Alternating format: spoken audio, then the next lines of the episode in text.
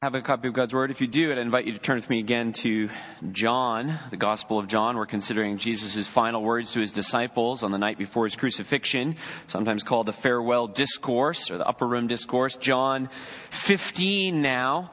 Uh, for many of you, we're at the heart of some of your favorite verses, maybe some of your favorite passages in all of Scripture. Uh, as I was preparing on John 15, I thought, man, who, who is, who is up for preaching on this? I mean, what a passage. Uh, just pleading for the Lord's help and, and grace. Thank you for those who've been praying. Look forward to looking at this passage here with you. Let's pray one more time.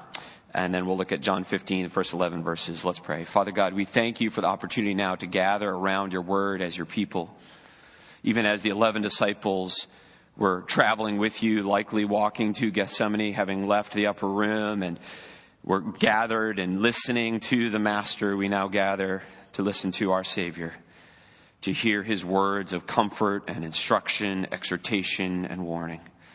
Uh, speak to us now through your word by your Spirit. For our good, the salvation of the lost, and for your glory we pray. Amen. John 15 uh, is a beloved passage, but it's also a mysterious one in many ways, isn't it? Uh, we, we love the idea of abiding in Christ but we don't always know what it means.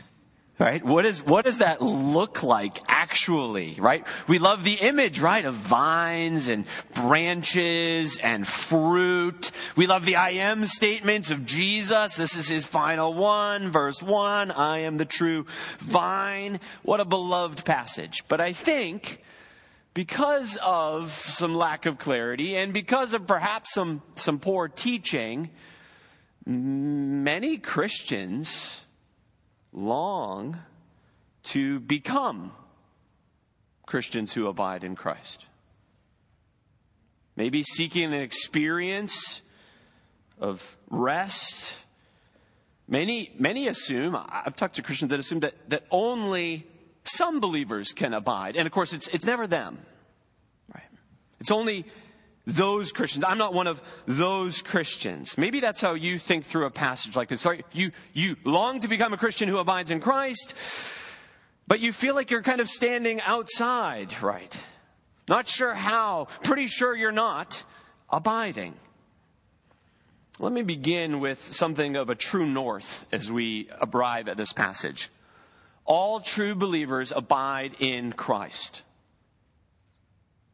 To varying degrees, and in various areas. All believers abide in Christ. If you're not abiding in Christ this morning, you're not a Christian. You, you, you, you don't have to become a Christian who abides. Do you see that? If you're a Christian, you are abiding in Christ already to a certain degree and with room to grow. You say, okay, but but how can Jesus, down in verse 4, look down at 15:4, abide in me and I in you. How can Jesus command me to abide if I already am? Help me with this, Pastor. Well, we need some categories here. We need just two broad categories of commands that we find in Scripture. And here I'm going to use language that's not original to me. I'm not sure it's original to him, but I, I read it in, in the resource you have there in the bulletin by Andy Naselli, No Quick Fix. He talks about two different kinds of commands. If you were to go to my house, you would find broadly two kinds of light switches. The ones that go up and down, and the ones that are more like a dimmer, or I have the ones that go up and down with the little dimmer on the side. You know, maybe you have one of those. So we got off on, and we have dimmer switch. Now in scripture, most of the commands, and I didn't count, but I'm guessing most of the commands are actually off on commands. Do not steal. Do not commit adultery, right? You're, you're either obeying them completely or you're not obeying them. But there are commands in Scripture that are dimmer switch commands. Like, make disciples, love your neighbor. We, we could add to the list. Walk in love. Do not love the world or the things that are in the world. These are commands that Christians characteristically obey to various degrees. Because if you love the world and the things in the world, the love of the Father is not in you. So you're obeying that, but we all need to hear it and grow in our obedience to it. Do you see? So you have on off and you have dimmer switch. Dimmer switch commands are given by God to, to encourage us to grow and mature. They convict us, they spur us on to greater degrees of growth in more areas by God's grace. So we never say, well, since I'm walking in love to some degree, I guess I don't need to grow in walking in love. Right? That doesn't make any sense that we would never say that, right? I hope. Excuse our sin of being unloving because, well, I'm, I'm, I, am, I am loving. You just can't look over in those areas, you know. You know, cute puppies, check. Annoying neighbor, ah, I'm loving. I'm loving. No, we don't think like that. Dimmer switch commands call us to greater and greater obedience. And these categories are helpful because abiding in Christ is a dimmer switch command. It's characteristic of all Christians. If you're not abiding in Christ, if you're not connected to the true vine, you're, you're not a believer. But if you are a believer, you need to grow in abiding in Christ. He gives us this image. I've already mentioned it. It's an image from farming or agriculture. We might just say gardening. That's the language I'm going to use. And Jesus doesn't just draw one or two points of similarity, right? He might give this an analogy and, and say, okay, this is like this. Well, here, he's going to draw several points of similarity. I, I think we can see six points of similarity between this image of the vine and the gardener and the fruit, and we'll go on from there. Six points of similarity between that and us as, as Christ's disciples. This morning I just have two points, and under the first point, we're going to consider those six points of similarity. So, point number one an image, an image for our abiding. This is the first six verses of chapter 15. An image for our abiding. We just want to linger over different aspects. Each one will be worded similarly under this so that you can kind of see the key points of similarity. And then under our second point, we'll consider, okay, how does this actually work? What does this, what does this look like in our life? And I think Jesus has lots to say to help us in verses 7 through 11 along those lines. So under point number one, we're going to have kind of six points, key similarities. Here's the first one. Jesus, as the vine, is the sole source of fruitfulness. Jesus, as the vine, is the sole source of fruitfulness. So in each of them, I'm going to say kind of the Jesus, and then the image, and then the similarity. Do you see that? Jesus, as the vine, is the sole source of fruitfulness. So a vine is rooted, and branches get its life through the connection to the vine. If you take branches apart from the vine, there's not going to be any fruit. Trim the branches off the vine no longer fruitful. They can't be, right? The vine is the only source of fruitfulness because the vine alone is, is rooted and gives life. Look back at verse 1, right? Jesus identifies himself as the true vine, the only source of fruitfulness. We don't recognize it right away, but Jesus is actually drawing a contrast here between Israel, between himself and Israel in the Old Testament. So in Isaiah, we have this image repeatedly of Yahweh cultivating a vineyard. And he does everything that's needed for this vineyard.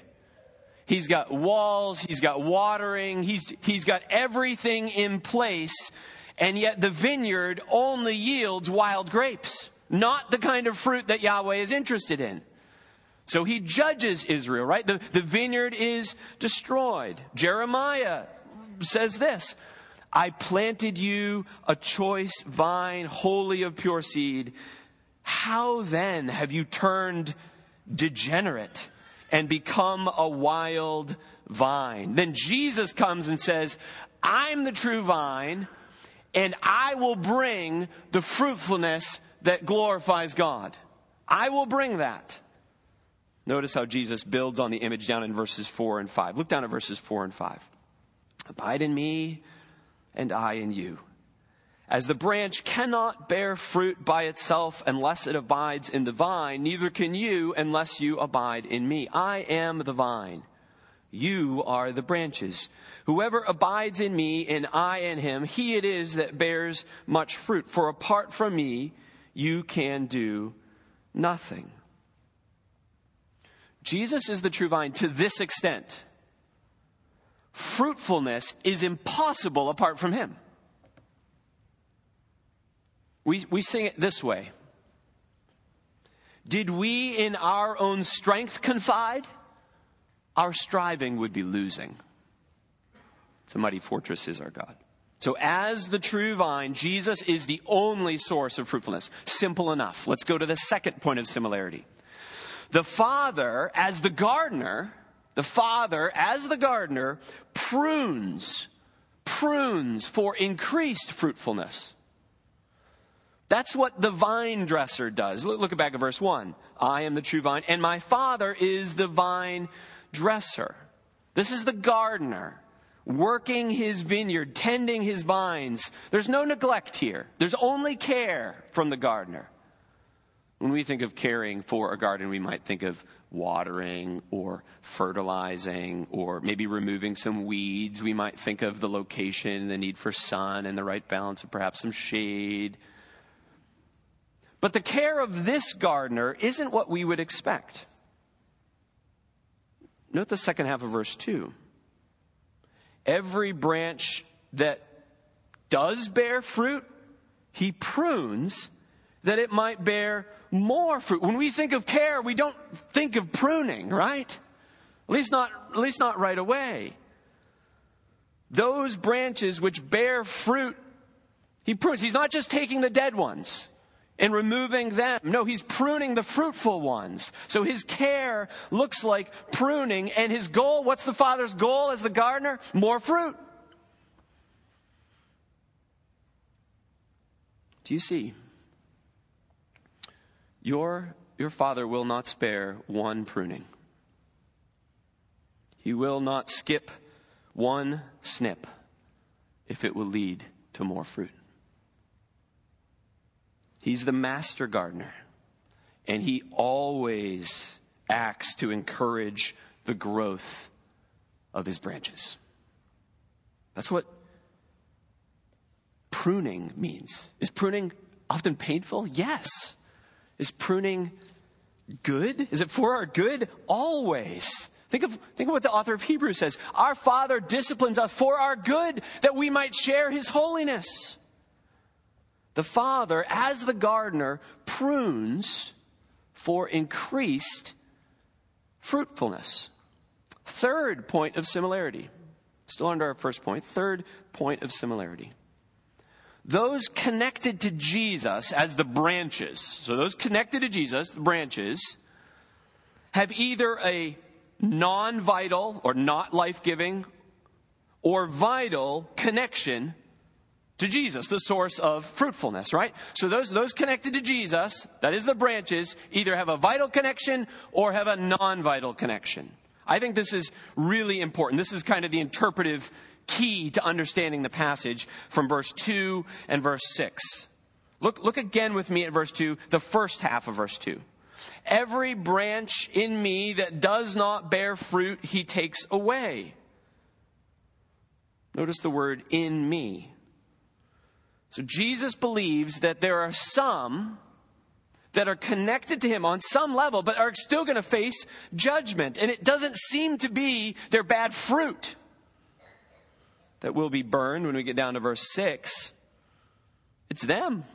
Right? He's talking about the judgment that all of us, apart from a vital saving relationship with Jesus, that we all face. Look down at verse 6. If anyone does not abide in me, he is thrown away like a branch and withers, and the branches are gathered, thrown into the fire, and burned.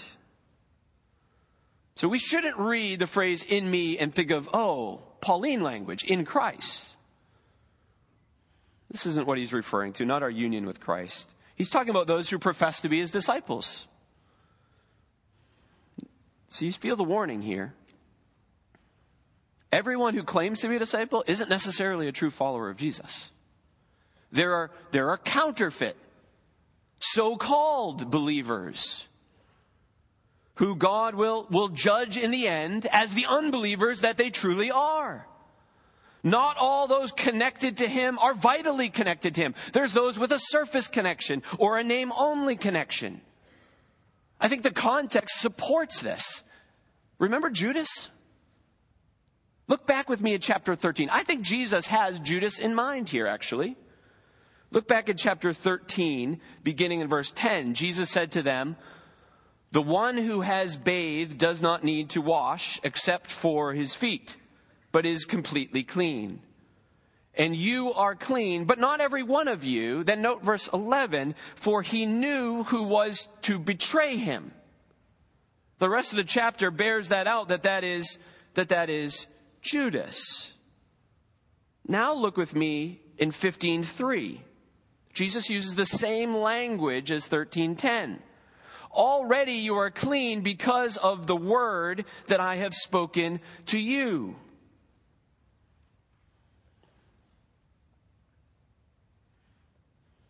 Those who don't abide, those who aren't fruitful, receive judgment.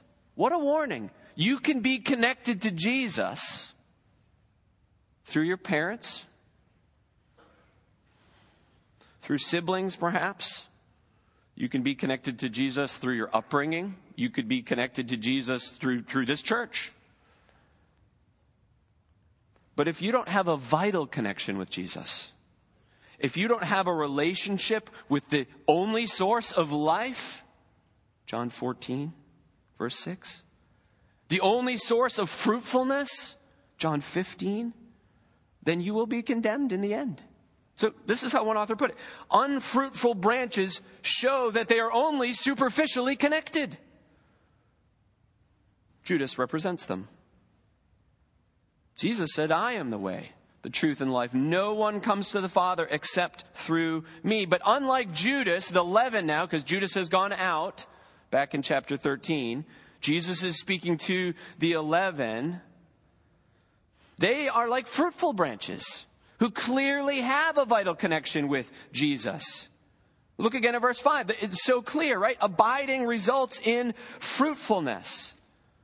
So being a branch isn't enough. Having a connection with Jesus isn't enough. It has to be a vital, life-giving, fruit-bringing connection with the true vine, with the only source of fruitfulness. Or you're just playing religious games.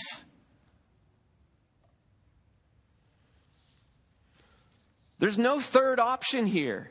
You remain in Christ and bear fruit, or you do not. There's not a gray area. There's not another way. There's not a halfway point. You are either vitally connected with Jesus, or you are not connected with Jesus. You are bearing fruit, or you are not bearing fruit. So Paul would say, and the Bible would say, so examine your life. What kind of branch are you? Surface connection?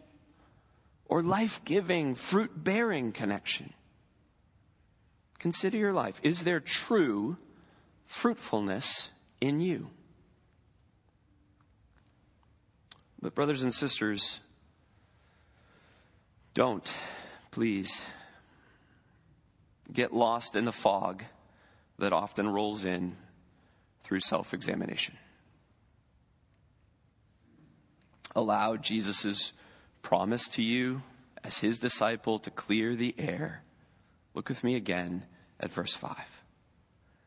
I am the vine, you are the branches. Whoever abides in me and I in him, he it is that bears much fruit. For apart from me, you can do nothing.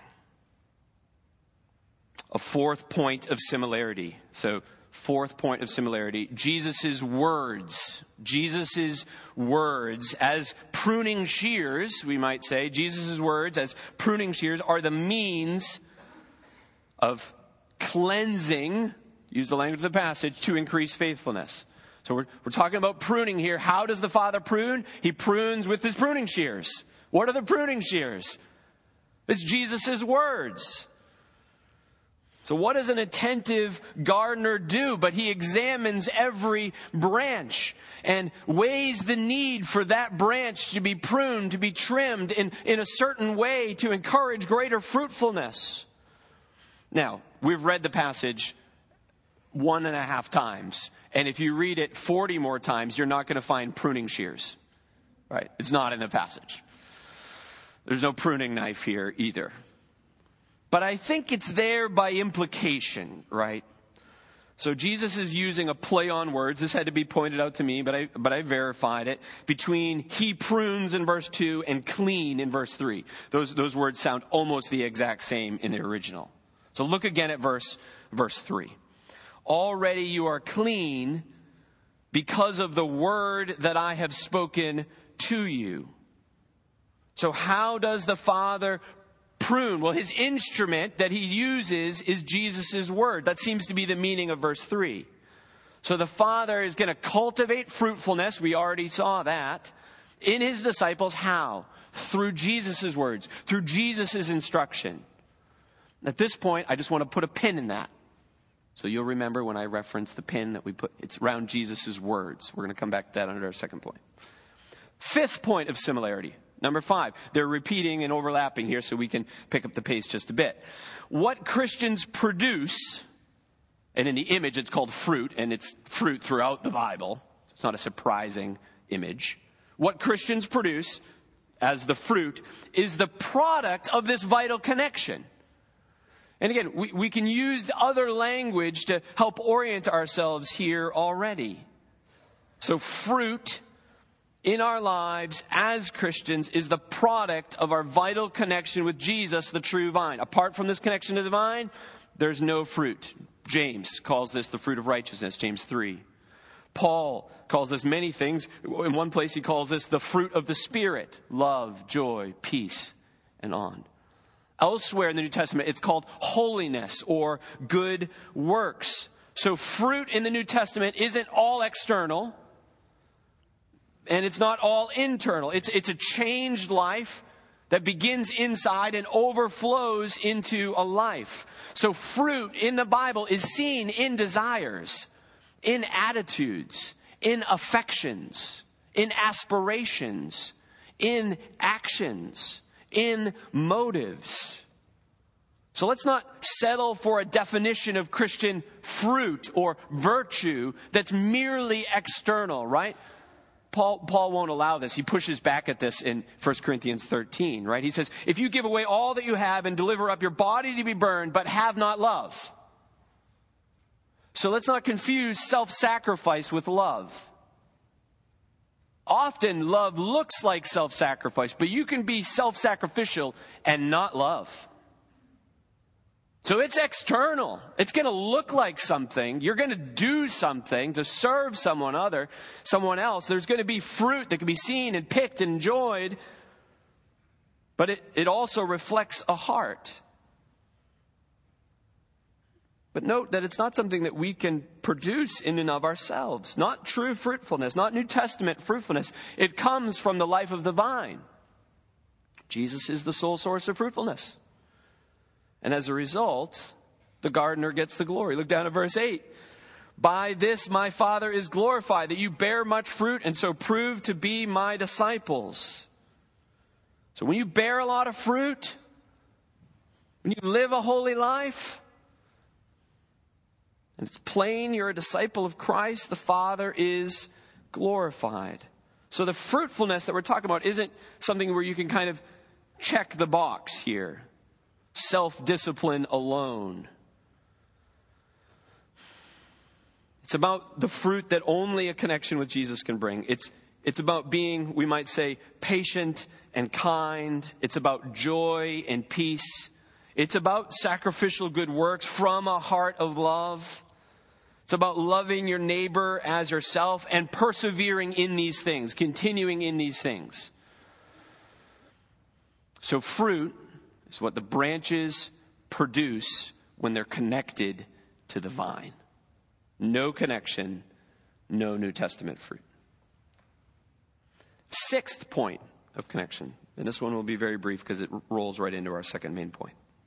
How Christians produce the fruit, this vital connection, vine branches, is abiding, right? So, how we do this, the how here, the connection is abiding. Verse 5 made this clear. We must abide in order to bear this fruit. now we, I think, can ex- eh, go a little deeper in understanding this. So, point number two. So, it's six points of similarity, a couple of them really briefly. Under the first point, this image of our abiding. Now, second point, the working out of our abiding.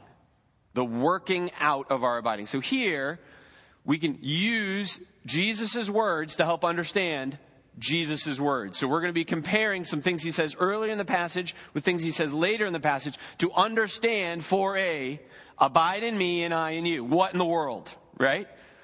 Do I need to go to a cabin? Do I need a long walk in the woods? Am I awake? Am I asleep? Is it passive? Is it active? What is abiding, right? We need to make a little more headway here, and we can with Jesus' help. So what is it, what does it mean? What does it look like? Note though, 4a again, it has two parts. Abide in me and I in you. Let's take the second part first. How does Jesus abide in us? How does Jesus abide in us? Look down at verse 7. If you abide in me and my words abide in you. Let's stop there. So, I in you, Jesus abiding in us, from verse 4, has become my words abide in you, in verse 7. So, Jesus abides in us as his word does. Jesus abides in us as his words abide in us. This is really helpful. And we can go a step further here, and I'm leaning on the language from Andy Naselli, but I, I think this is right. Jesus abides in us to the degree his words abide in us. This is a dimmer switch. So growth looks like increased saturation with God's word. It's not about you getting more Jesus abiding in you, but rather Jesus getting more of you through his words being pushed out in other areas of your life to a greater degree. Shaping your desires and your longings and your affections and your actions and your attitudes. So when we say abiding, Jesus abiding in us, that is to the degree that His Word abides in us. We say, okay, how can I grow in His Word abiding in me? Let me just give a few moves that you can make. Four just moves. You don't need to write these down. If you're taking points, this isn't a sub, sub, sub point. But just by way of application, it's moving from Bible on Sunday to Bible on every day. Maybe some of you need to make that move as you try to abide in Christ. moves from Bible on Sunday to Bible every day. Maybe it's the move from, from just reading the Bible to meditating on the Bible or memorizing the Bible or studying the Bible. Maybe that's a move you need to take that his words might abide in you. Maybe it's the move from looking for a devotional pick me up to moving towards deep, rich, encouraging truth, meditating on it. Maybe it's just real practically moving from a Sunday morning hearer to an all of life doer. Posturing your heart to say, yes, whatever. I've already said yes to Jesus. I don't have to debate every command. I've already said yes to Jesus. Lord, help me to obey you in all, in all areas. Notice the result in verse 7. Let's keep reading.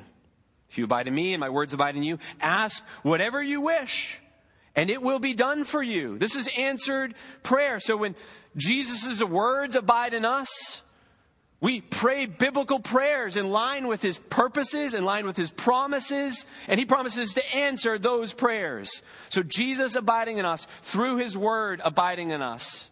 And the fruit that emerges here is the Lord answers our prayers. So we could step back and say, okay, how does Jesus abide in us? Jesus abides in us as we abide in His Word as His Word abides in us. Let's go to the first part of verse 4. Abide in me. How do we abide in Jesus? Look down at verse 9. As the Father has loved me, so have I loved you. Abide in my love. So abide in me in verse 4 has become abide in my love in verse 9. But the question still remains, how do we abide in his love then, right? What, is this, what does this look like? We might be tempted to, to go after some sort of a kind of edifying, and I, I, mean, I use that word, uh, or clever maybe, or catchy, or pie. Like, give me six steps for resting in Jesus. I want to rest in his love. We might expect Jesus to give us some sort of, okay, yeah, here, here it is. And Jesus' answer is, is simple. You abide in my love the same way I abide in my Father's love. Hmm. How is that? Obedience. Hmm. That puts some legs on it, doesn't it? It moves us from squishy kind of sayings you put on your refrigerator to, okay, I, I got some legs now, right? Obedience. Look at verse 10. If you keep my commandments, you will abide in my love, just as I have kept my Father's commandments and abide in his love. So we abide in Jesus as we obey his words. Or, one step further, Naselli again, we abide in Jesus to the degree we obey his words. Dimmer switch, right? Every true Christian, every truly saved person, James Rosscup puts it, in the overall thrust of his life, does abide in Christ. By this, it is meant that he continues in his new life in Christ. The difference between Christians is a matter of consistency and degree and depth and richness of intimacy with the Lord. Paul will say we are to live in Christ, to live Christ. Paul will put it negatively this way we're not to continue in sin. Don't abide in sin, abide in Christ. The negative side of abiding is we don't continue in sin. We continue in righteousness. We pursue holiness. It looks like greater obedience to Jesus. I want to end with just two other words. This, this passage is so packed, uh, and I know I'm, I'm going to go over just a few minutes here. But this passage talks about love. I haven't talked about love. This passage talked about joy, and I haven't talked about joy. We can't skip those two. Right. Two last ideas by way of a conclusion of sorts love and joy. We talked about love for Christ and obedience to Christ a couple weeks ago in John 14. We grow our love for him by lingering over his love for us. Maybe you remember that point of application. But he doesn't just call us, okay, abide, but he here again declares his love for us. Verse 9 So have I loved you. Night before the cross, so sure is his success in his sacrificial death that he uses this language I have loved you. So your obedience to me isn't to earn my love, but your obedience is to, to show that you have received my love. Your obedience doesn't secure this vital connection, but your obedience is a sign of it and that you are abiding in it. Friends, we abide in Jesus as we obey his words, rooted in love, aware of his love. Jesus has already talked about my peace back in 1427. He's just talked about my love, and now he talks about my joy. Look at verse 11. These things I have spoken to you, these things that we've just studied, that my joy may be in you and that your joy may be full. Jesus says, don't, let's not, let's not think about, as, his, as, as my disciples, let's not think about Christian obedience without Christian joy. So the obedience Jesus calls his disciples to isn't joyless. It isn't gray. It isn't willpower obedience. Merely. Some Christians have tried to smuggle this into the Christian life as if it's the norm, right? You've seen this. Joyless obedience but it doesn't fit. It's alien. It doesn't fit any more than loveless obedience or joy filled disobedience, right? It doesn't work. Love and obedience and joy here hang together. And if you're like me, you want to say, okay, great, wonderful, thank you, all true, wrote down some great things, wonderful. Joy is super elusive. It's really elusive. I, I can find myself obeying a lot sooner than I can find myself joyful some days. Uh, how, how do I think through this? I, I want to obey, and I, but joy? You've made it impossible. If I'm going to be consistent, the reality is, as we've talked many times on Sunday morning, that we live in a fallen world. Sin has wrecked us. We live outside of Eden, not in Eden. And outside of Eden, apart from Christ, our experience of joy is often incomplete and shallow. And Jesus doesn't give us joy like a little boxed up form of joy, like here's a box of joy. Open it up. That's, that's not how Scripture talks. That's not how we should read Jesus here. No, joy is a fruit of the Spirit. And to push the analogy just a little further, fruit doesn't grow right away. Fruit has to be cultivated, and fruit takes time. And it can grow over time. So Christ saves us, and we are overcome by love, the love of the Father through Christ. We begin to live in that love that we were created to, to, to enjoy, right? We get glimpses of it. Joy begins to, to break out in our lives, and we begin to obey without reservation, right? Out of love, in response to His love. And then Jesus promises he will share his joy, a joy grounded in his obedience. You see in the previous verse, verse 10 to the Father. Look again at the end of verse 11. That my joy may be in you, and that your joy may be full.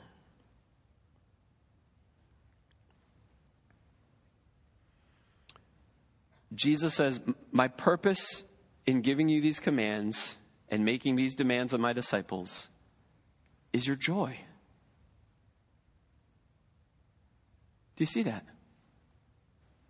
That your joy might be complete. Jesus isn't driving a hard bargain. He isn't saying choose obedience or joy. No, he shares his joy insofar as we share his obedience. Do you see? Joy grows as obedience to Christ grows. We can be happy and holy. That's what he longs for for his disciples. That's what he says will grow. That's why the Spirit is here to help us each step of the way. Jesus abides in you to the degree his words abide in you, and you abide in him to the degree you obey his words. Answered prayer, increasing joy are the results. Let me encourage you. You don't have to become a Christian who abides. If you're a Christian, you're abiding in Christ already to a certain degree and with room to grow. It'll take time, but grow we must, and we will with the Spirit's help as we remain vitally connected to the true vine. So let's live, brothers and sisters, as followers of Christ. Let's live solely reliant on Christ, saturated in His Word, then joyfully obedient to all that He has said, more and more fruitful, as He says, all to the glory of the Father. Would you pray with me?